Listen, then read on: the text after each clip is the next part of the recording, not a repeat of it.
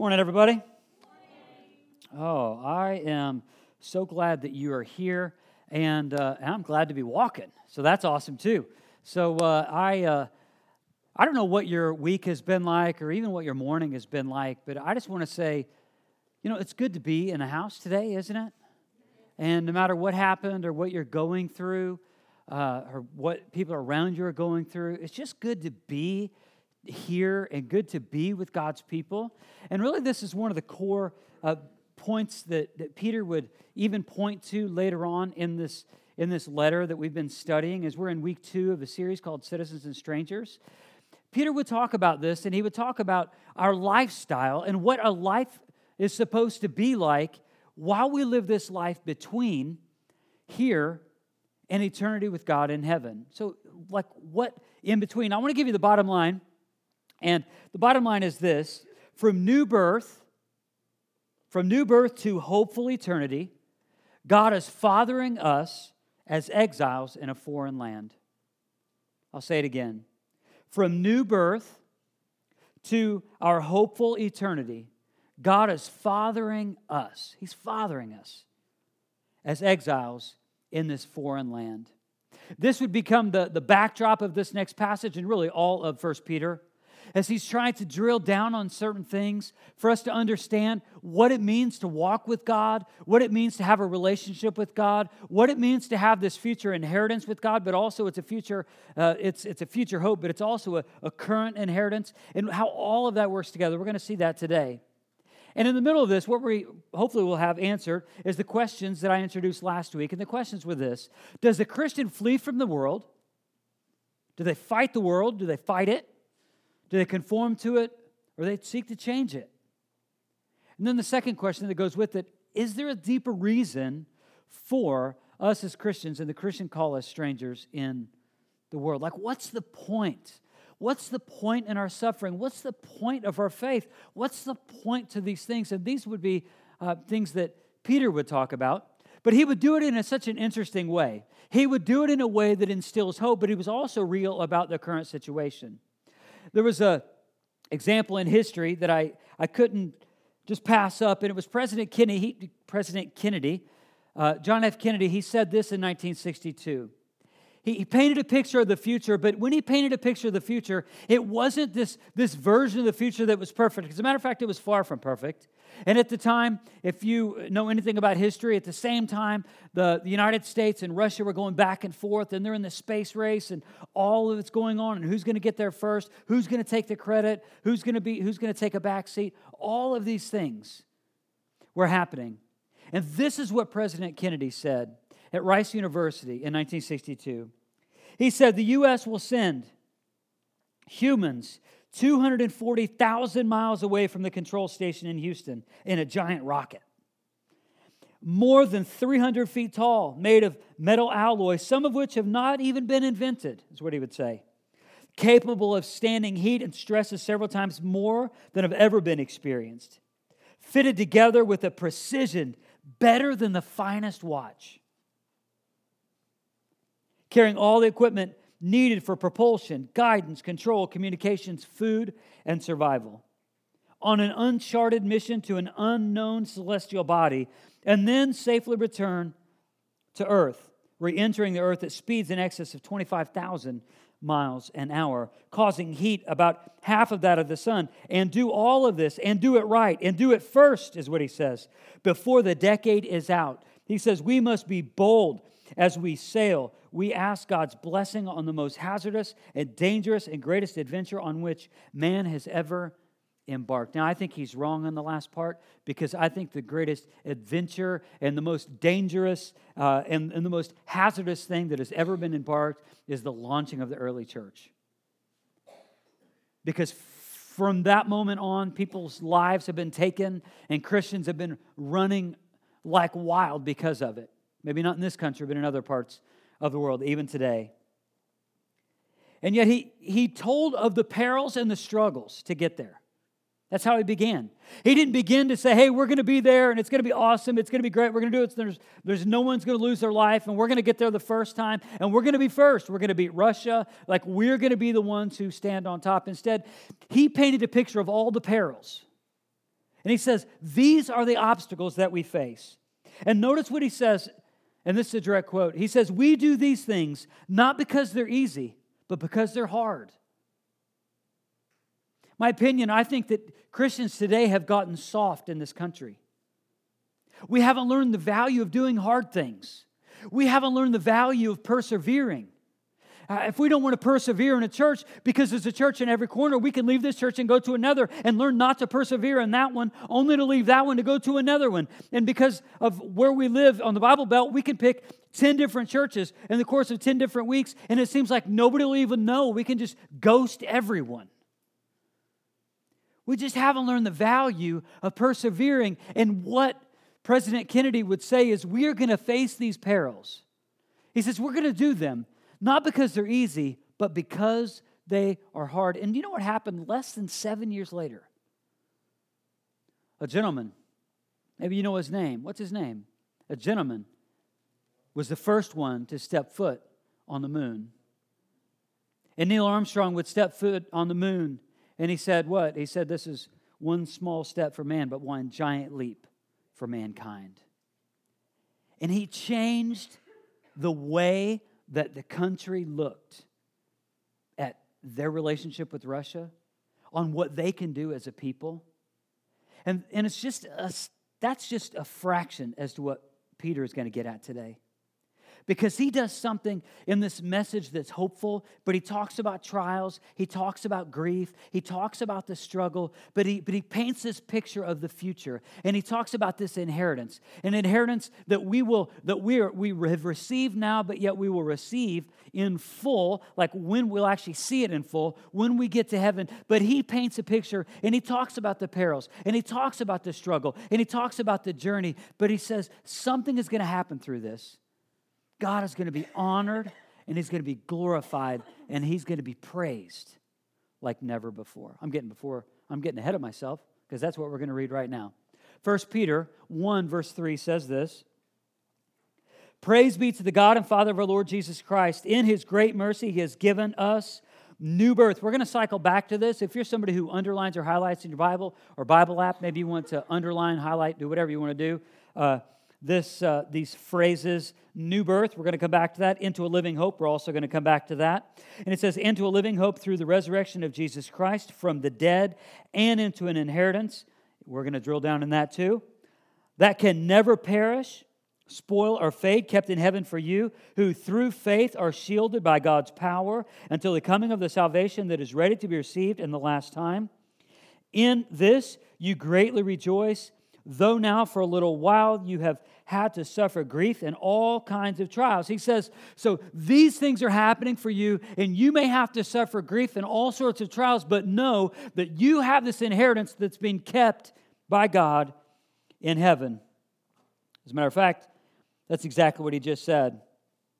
He said, It's kept in heaven for you who through faith are shielded by God's power until the coming of the salvation that is ready to be revealed in the last time. In this you greatly rejoice, even though now you, uh, for a little while, you have, you have had to suffer grief in all kinds of trials.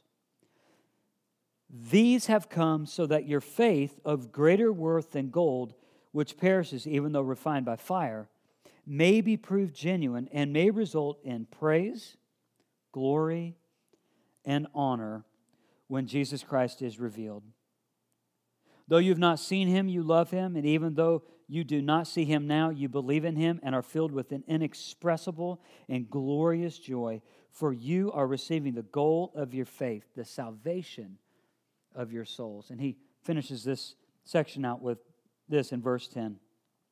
Concerning this salvation, the prophets who spoke of the grace that was to come to you searched intently and with the greatest care trying to find out the time and circumstances to which the Spirit of Christ in them was pointing when he predicted the sufferings of Christ and the glories that would follow. It was revealed to them that they were not serving themselves, but you, when they spoke of the things that they had not been told you by those who had preached the gospel to you by the Holy Spirit sent from heaven. Even angels long to look into these things. And what Peter is connecting with is another passage in Matthew 13, when Jesus would talk about Even the prophets didn't completely understand what they were talking about. The prophets were, were given a message by the Holy Spirit of God, and their job was to convey the message, and that they, even by faith, were believing that the Messiah would come. That they didn't know fully what was going on, but yet they believed in the promise. They believed that, the, that there was a future inheritance. We're gonna, we just read about this. We're going to see more in just a moment. They were seeing all these things from a lens of faith, and he says, and now we have, we have seen Jesus, the fulfillment of the promise. We live in, in light of this, is what he would say. And he begins, if you're a note taker, you may want to write the first part down. He says, Praise be to the God of our salvation. And what he's saying is, he's saying, Bless God. He's like, he knows what he's about to write. He knows the circumstances. He knows that Nero is running down Christians to put them on stakes, to burn them in his personal gardens. He knows this, and he doesn't begin this with poor, poor, pitiful me. I can't believe they're doing this with Christians today. Don't they know that we're good people? Don't, know, don't they know we're just trying to love one another? Don't they know that we just love them? Don't they know that we're trying to love our neighbor as ourselves? This isn't where he starts. Notice where he starts. He blesses God. He's like, Praise God, I get to suffer. That's what he's saying. Praise God that I'm one of the chosen ones who gets to suffer. That way I can live a life that I'm on fire for Jesus and people will come around and notice me and they will come and see the fire that is burning in my life. That's where he begins. He doesn't start with, I can't believe I don't have this, and I can't believe those friends left, and I might lose my job, and I can't believe they're running around, and I can't believe I lost my friend. He says, No, he's blessing God. He says, I praise God because God is worthy to be praised. And he says, And through this, I hope that I glorify God and that I honor God, so then, therefore, I can praise God. That's what he's saying. He doesn't start with himself, with himself. He inspires the people of God by showing a better picture of God and the point to their suffering. Many people walk away from the Christian faith because they, they were never actually set apart by Christ in the first place, but yet they found the Christian life lacking or practicing the Christian life because they didn't live in light of this. They had no category in their life to say, How do I suffer? How do I endure trials? How do I go through this? And as soon as they they, commit to maybe a community or they, they commit their life to Jesus and, or they go through some religious actions, and then as soon as they face a hardship, they don't have these, these things as a foundational means to their, their spiritual life. And you know what they do? They vacate the church. And they vacate God and they say, God, how could you? And then the problem isn't with God. God's word tells us exactly what we're going to go through. But more importantly, He tells us He's going to go through them with us. It isn't just for us to endure and, like, oh, I just can't wait to get to heaven. He says, No, I'm going to be with you. I'm going to be with you. And Peter blesses God, rejoicing in what God has done that Jesus had come, that he had lived this perfect life, that he had he died on the cross to take away the sins of the world, that he resurrected, and he showed himself to, to, to Peter and the rest of the fellows and more than 500 people at the same time. That's what it says in 1 Corinthians 15, right at the beginning. It's an awesome read. You ought to jump into it. It's like he revealed himself to more than 500 people at the same time just to blow their minds so that no one would have an excuse to say, Well, I just don't think the whole Jesus thing was real. He says, No, no, no. He appeared to more than 500 people. And when Paul wrote that in 1 Corinthians 13, 15, rather, he said, and they're still alive. He's like, if you don't believe me, go ask them. They're still alive. Many of them are still alive. So he starts with praise be to God. Then he says, In his great mercy, he has given us new birth. In his great mercy. It is only by the great mercy of God that someone can come into uh, a saving relationship with Jesus in the first place. It says in Romans 5 8 that God demonstrated his own love for us, for us Christians, in that, that while we were still sinners, Christ died for us. He demonstrated, he showed that love for us. Not when we were cleaned up, not when we were perfect, not when we were religious, not when our church attendance was right, not when it was wrong. It's when we were dead in our sins, we had nothing to offer God. But He demonstrated His own love for us. He didn't wait for us, listen to me, listen to me. He didn't wait for us to love him. He showed his love for us first. That is an amazing truth of the gospel. That he didn't just wait for us to say, well, if they do these religious things, then that's going to verify that they really love me. And then when they love me, then I'm going to show them that, that I love them. No, God took the initiative to send by sending his son, Jesus Christ, into the world to die for sinners, not for saved people, for spiritually dead people. And that's the beginning of this story. It says, In his great mercy. But I want to see another thing to drill down on is this God brings believers into a new birth. It's through regeneration. We're going to see the theological implication of this in just a moment. But God brings believers into a new birth. Regeneration is something that happens instantaneously when someone gives their life to Jesus and their, their body is just infused or indwelled by the Holy Spirit. They're automatically regenerated. The, the dead part of our sin, uh, a dead part of our lives, eh, we've been given a new nature, and in it is, is a new way to think, a new way to love, a new way to live, a new family to be a part of. We have uh, just a reality that we have a Heavenly Father who loves us. I love uh, good good father i love singing that song this is one of the ways that god brought me to salvation was just through the, the love of, of the heavenly father that i felt was so lacking in my life but i just this realization that i have this and that you can have this through through our heavenly father who made us but god brings believers into this new birth through regeneration i want you to know that regeneration is all around us here i want uh, the 915 was so compliant on this i want to see if you guys will be too i want you guys to put out your left arm or whatever arm. I know sometimes you're like, which one's left? I tricked you. It's my left, your right. Just put, put out an arm, all right? Take the other arm. I want you to do this right here. Right here. Just pretend you're scratching an itch, although you're probably not. And if you are, if you have poison ivy there, I apologize. It's going to be everywhere tomorrow, so just deal with that. All right, you can put your hands down. That was a little creepy, wasn't it? It was. It was a little. Was it a little weird? You guys are awesome. The reason why I did that is I said regeneration is all around you because literally your skin regenerates every 27 days. All of your skin. That's weird, right? All of your skin regenerates. Well, you're like, well, why did I scratch my arm? Now, the reason why I did this is, again, to do you a favor, because I was doing some research on this and regeneration of your skin, and there's ways to, to take off dead skin cells. You can exfoliate. I don't even know what that is. I ain't doing that um, you can do some of this. And that's the reason why sometimes you do this in the light. You can actually see stuff coming off of, of your skin, right? The dead skin cells. So that's gross. But when I studied this out, one of the one of the people explained it. I think it was a dermatologist. He explained it. He says, he said, so there's new skin, and then there's like uh, there's like dead corpse of skin on top of the new skin. So I just did you a favor by taking off some of that dead rotting corpse off of your skin. And now it's your job to do the rest of it, but you're clean right here. So you'd get a lot at church, so that's really good. Another thing uh, that will give you an example about regeneration, you see your skin, that is something that God has put in you that your body automatically does itself. It isn't like you have to think about like, okay, good, I just regenerated, you know, the skin of my hand, right? Like it just, it just happens. Another uh, example of regeneration, honestly, I was reminded of this this week. Uh, my family and I, we've been here for nine years. We just crossed over the nine year threshold here and being at DBC. And I know, I know, yay. See, I'm happy to be here too. Um, so it's been an amazing ride and journey. But when we got here these nine years ago or so, um, we had about 32 to 36 people in the church, all total. Like all total. And so now on a given Sunday, we may have that in our kids' ministry.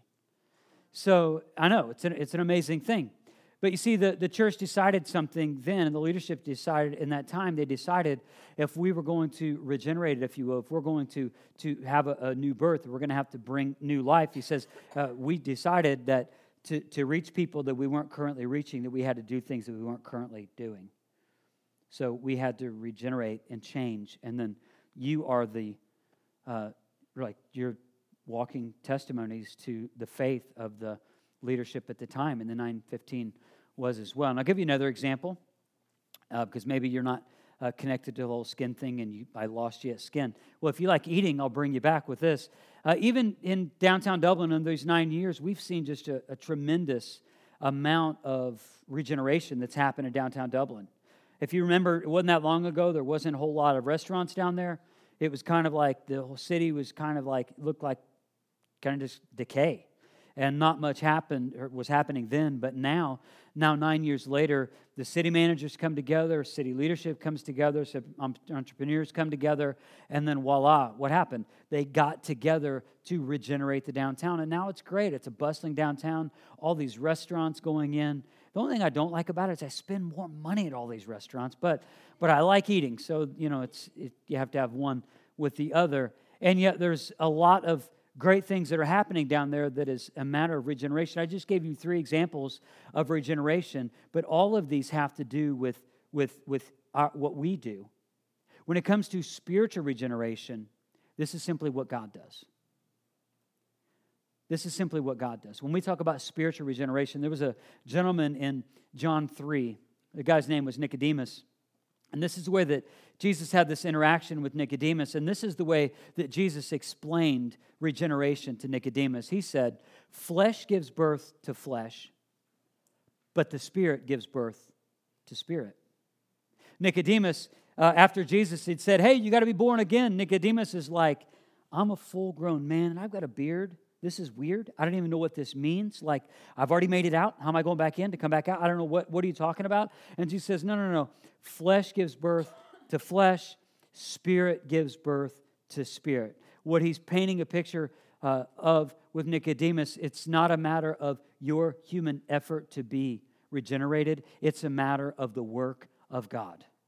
This is also what Paul would write to Timothy in. Uh, or rather to, to Titus in Titus 3 4 and 5, and this idea of spiritual birth. He says, When the kindness and love of God our Father appeared, he saved us not because of righteous things that we had done, but because of his mercy. Notice a lot of the same themes that Peter would talk about. And he, and he continues, He saved us through the washing of rebirth and renewal by the Holy Spirit, whom He poured out on us generously through Jesus Christ our Savior, so that, having been justified by His grace, we might become heirs, having the hope of eternal life. Which me, it leads me into this next point. New birth brings a believer into new life. New birth brings a believer into new life. And in new life, I believe that God does give fresh vision for what the future is. I believe He does this. The, the vision for what, what, is, what does our future hold? I believe that, that uh, there's a redirected purpose, there's an identity that is given to believers. I believe that there is a reframing of, of the mind and a renewal of the mind that can happen. And that's what it says in Romans 12, 2.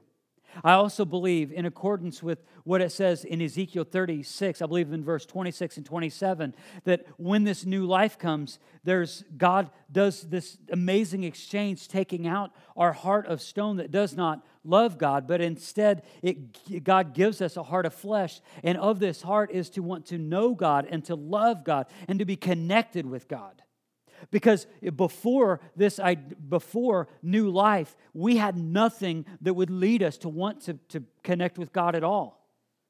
It was God who initiated faith for us to have this longing for new life. Also, we'll continue on. Through the resurrection of Jesus, believers have a living hope. They have a living hope.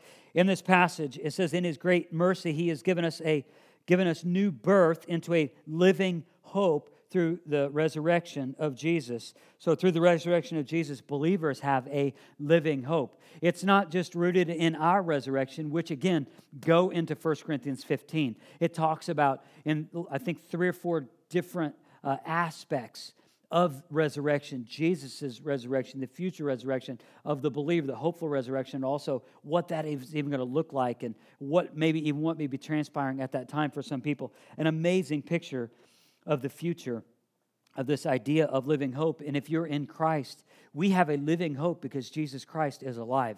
Amen. That's why we have a living hope because it is rooted in the resurrection of Jesus, that it was a fact, that it changed it changed the world. It changed the, the way that, that we view time. It, everything about the resurrection changed uh, mankind forevermore. And this, this, this hope, this living hope, is rooted in the resurrection. And I ran around, or I ran through this story of an Asian woman by the name of Nina Wang. And Nina Wang, she, she found out that she had cancer, and then she changed her, her will to give her inheritance to, to a, I, I have to say this, uh, the, a feng shui master, right? I'm hoping none of you have that because the reason why she was giving her inheritance to this feng shui master is because she believed by doing so that she would get eternal life. So then, one year later, she dies tragically of, I believe, ovarian cancer when she's 69 years old. And all of that money was then given to this feng shui master, just like she wanted it to. She was clinging to hope. She was clinging to, to just, okay, if I, if I give this, then this, this last righteous act will be enough to, to seal me for eternity. It's not how it works, is it? It's only through Jesus. So the, the hope of a future, of our future, rests on the fact that Jesus was raised from the dead. This is our, this is foundational to our living hope. And that by that, the same power that resurrected Jesus from the grave has then been promised to believers to be able to, to live life today. Now let's drill down in this word inheritance. Back to the passage. In his great mercy, he has given us new birth into a living hope through the resurrection of Jesus from the dead and into an inheritance that can never perish, spoil, or fade. So, into this inheritance, it says that it will never perish, spoil, or fade. Now, I took a bite out of this apple uh, earlier today. I took it right out of the refrigerator. Didn't even bother taking the sticker off. I usually, I almost bought it, bit it in the wrong place. But uh, it doesn't look. It's it's actually if you're up close, you can actually. Can you guys see that it's discoloring just a little bit? This is only a couple hours old. It's discoloring a little bit. What's this going to look like tomorrow? It's going to look brown, right? And then maybe Wednesday. What's it going to look like on Wednesday? Yuck. I did, no words, yuck. I don't know, spell that. Uh, I'm not sure that's in the dictionary, but I get the point. Now, in a month, what's this going to look like? Right? Wow, that was, that was yuck to a higher volume, which it means really bad. What's this going to smell like in six months? Right? If I just set this thing right here for everybody to see. It's going to be disgusting, right? Because everything on this earth is going to perish, spoil, and fade. Everything. Essentially, everything is going to turn into fertilizer. Think about it. Everything here. In this picture of the future that Peter casts vision for. And he says, This inheritance that can never perish, spoil, or fade. Well, why? The verse continues. He said, It's kept in heaven for you. Then he uses this, this pe- peculiar little phrase. He says, Who through faith, that means our faith, are shielded by God's power until the coming of the salvation that is ready to be revealed and the last time. This idea of being shielded is, is like a military term, it's a, a fortress around a garrison. Picture Fort Knox. Picture that. Picture this great military installation, just layers and layers and layers and layers and layers of security and fortressing to keep what's valuable inside and to keep everything else outside. And this is what Peter would say. He says, This is kept in heaven for you as Christians. And it's shielded not by your power or your willpower or your knowledge or your good gifts. He said, This is shielded. What does it say? Let's go back to the passage. It's shielded by God's power until the coming of the salvation that is ready to be revealed and the last time. He says, It's kept in heaven by God, by the power of God for you. This is your inheritance. This idea of inheritance is, is an interesting one. I'll give you another story. There's a, a Portuguese man who left his fortune to 70 total strangers. 70 total strangers. What's really weird about this is he decided that he was going to leave them to 70 total strangers, but this is back in the days of the phone book, so he takes out the phone book, uh, white pages, not the yellow pages. You're going to give them to a business, right? White pages. Oh, we'll pick this one. Pick this one. Pick 70 total strangers. Pick their name, put them in his will. He dies 13 years later. Much to the surprise of the people who received his inheritance, everything that he had promised to, to those, to the 70 that he had promised it to, they said, hey, uh, they got a phone call or they, somebody showed up at the door and says, hey, some, you've inherited this money. It's from somebody you didn't know who didn't know you, but he found you in the phone book. Imagine how weird that was. And these people actually believed that it was a hoax. They believed that it couldn't be real, but it was real. But they didn't receive the inheritance until he had died. They didn't even know that the inheritance existed until he had died. The inheritance that is being talked about by Peter is an inheritance that we have received now that precedes death. It's an inheritance. He's letting us know no matter what the future holds, no matter what goes on, no matter what job loss or what, what personal loss, or if you have a loved one who dies, says, no matter what kind of trial that you may endure, you may suffer all, trials and all sorts of grief. He says, and no matter what it is that you go through, he says, but I want you to know that this inheritance is intact, and you indeed have already received it. You've already received it. Now, he said that it would never perish, spoil, or fade. Now, let's talk about some things in the present day. He says this In this you greatly rejoice. Verse 6, he says, In this you greatly rejoice. All these things. Though now, for a little while, you may have had to suffer grief in all kinds of trials. So now, he says, the reality is you have this inheritance. But for now, the ESV says it this way In this you rejoice, though now, for a little while, if necessary, you've been grieved by various trials. So again, he, he paints a picture of the inheritance that they received, but he also is true to what they're experiencing. That they would have had, most likely, had loved ones died at the hands of the Romans. They'd have had loved ones or they would have known of people who've run for their lives because of Nero's conquest to kill and squash out this little sect known as Christianity. This made me think of, of something else that I've, I've seen.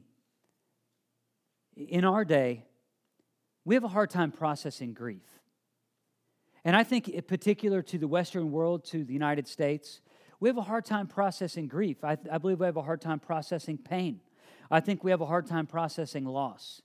I think so much of the American dream has built us up to where we we've become less resilient in, in knowing how to persevere in those times of trial. So I'm going to give you some, some steps, and I'll, it's the steps to process grief. These are not the steps that you could go online and, oh, the processing grief. As a matter of fact, the, the steps to process grief are rooted in somebody with not a, a Christian worldview. So I, I'm not even saying that I even agree with them. So this is not something that you're just going to find online.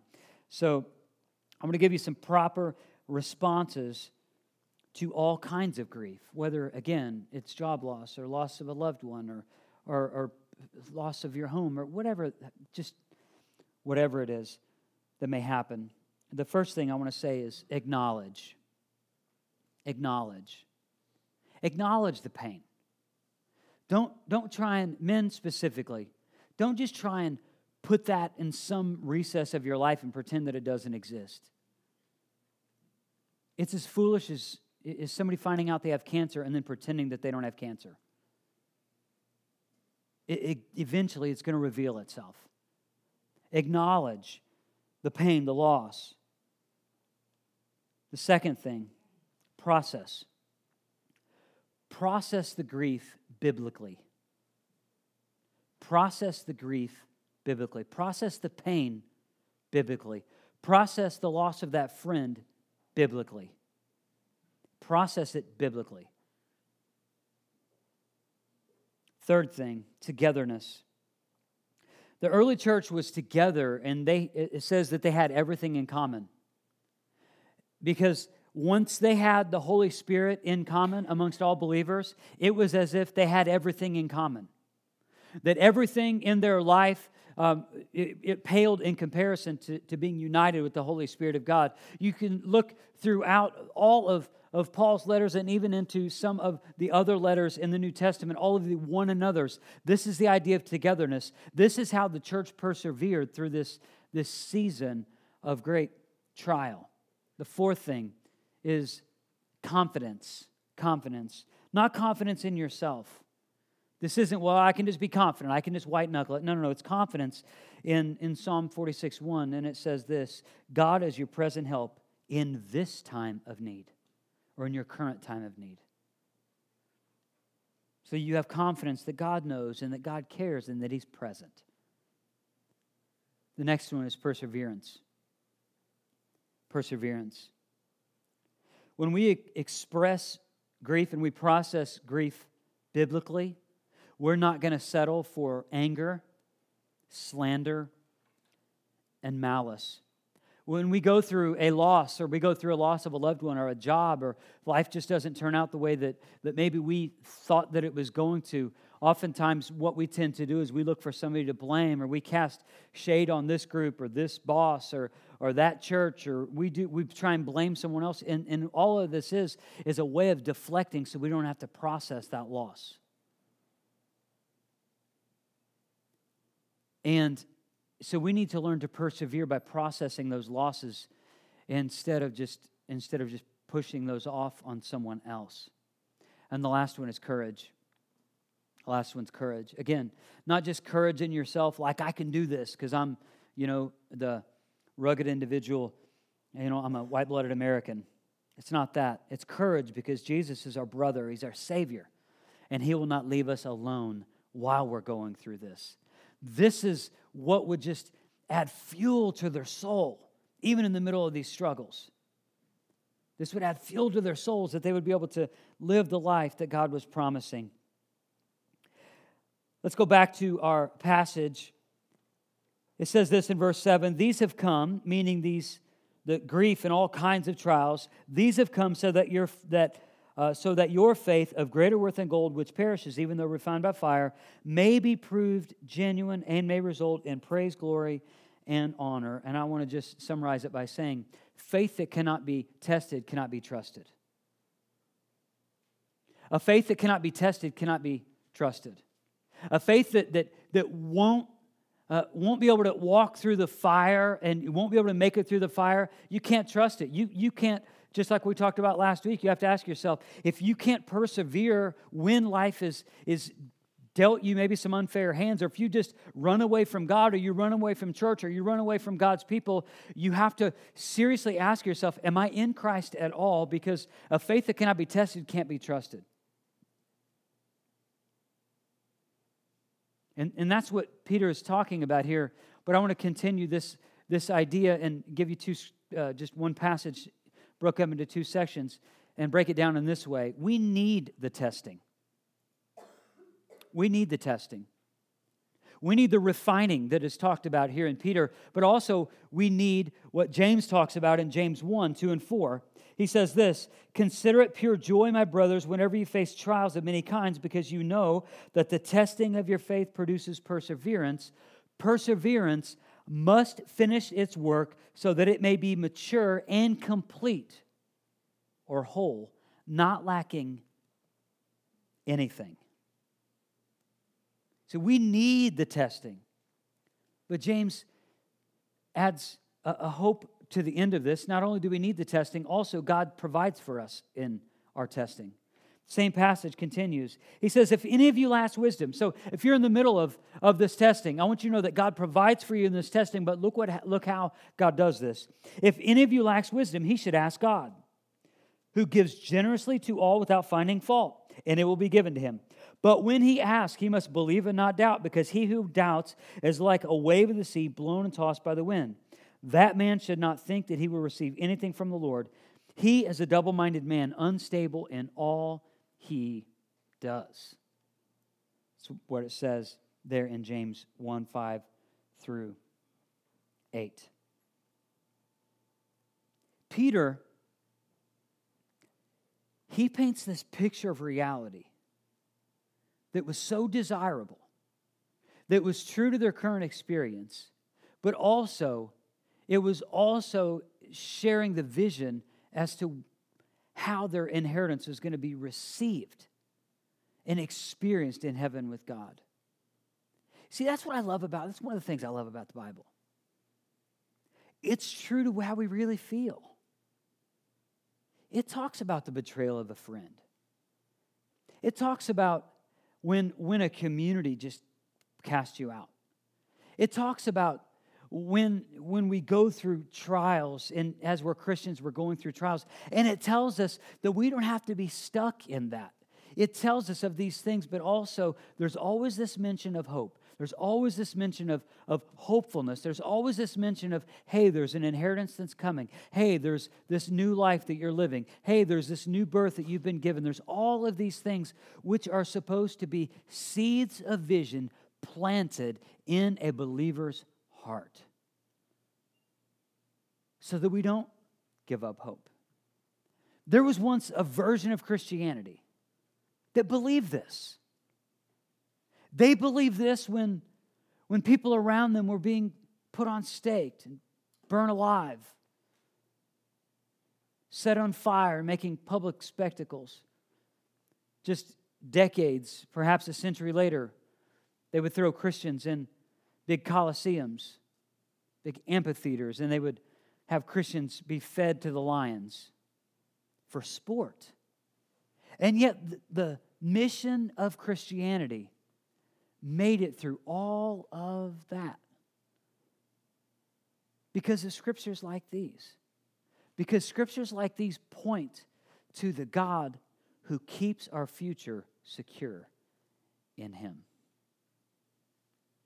I don't know where you are this morning. I don't know if you just came in and you're kind of like, you know, maybe promised lunch and you're not even a Christian at all, or or maybe for you, you were just kind of like roped in like everybody else was going, so you're like, I guess I'll go too. I don't know how it is that you came into the doors, but I want you to know that there's a God who, is, who has demonstrated his love for you. That even while you are a sinner, Christ died for you, for the ungodly. As a pathway into new birth, as a pathway into new life, and as a pathway into this, this abundant life we live now and this this inheritance that we will receive and possess when we can stand in the presence of God. And it says of that future event that there's no pain, that there's no grief, there's no sorrow, there's no heartbreak, there's never going to be a betrayal of a friend, there's, o- there's only going to be the glory of God. So, how about we reframe the way that we look at life and even our trials? So we embrace challenging messages like this to where we can do what Peter said and said we can walk through all sorts of trials. And we can do so and we can still praise God and we can honor God and we can glorify God. Not because of the way we feel, because of who God is. Let's pray together. Lord, I, I, I just want to echo everything that your word said today. And Lord, I ask that on behalf of, of these people, God, that maybe some of us will have some, some dead things come to life. Maybe there's somebody who doesn't even know you, and God, maybe you're calling them to salvation right now, and they realize that they're dead in their sins, that, that if they were to die today, that they're indeed not going to be in heaven with you, but, but they would be in, in a, a torturous place called hell. And, and maybe, God, right now, you're drawing that person. Give them the courage at the close of the service to, to go talk to me or one of the other pastors, uh, ministry leaders, to, to say, hey, uh, bring them into the fold, to, to talk to them about the love of Jesus and the pathway to salvation. And God, I also pray in accordance with your word that, God, that I, I pray that you would fill us with this inexpressible and this glorious joy. Even of those of us who have received salvation, God, as we are receiving the salvation for our souls, even today, by your mercy. God, I pray that you would that you would wake us up, that you would draw us to be closer to you and closer to one another. In Jesus' name, amen. Amen.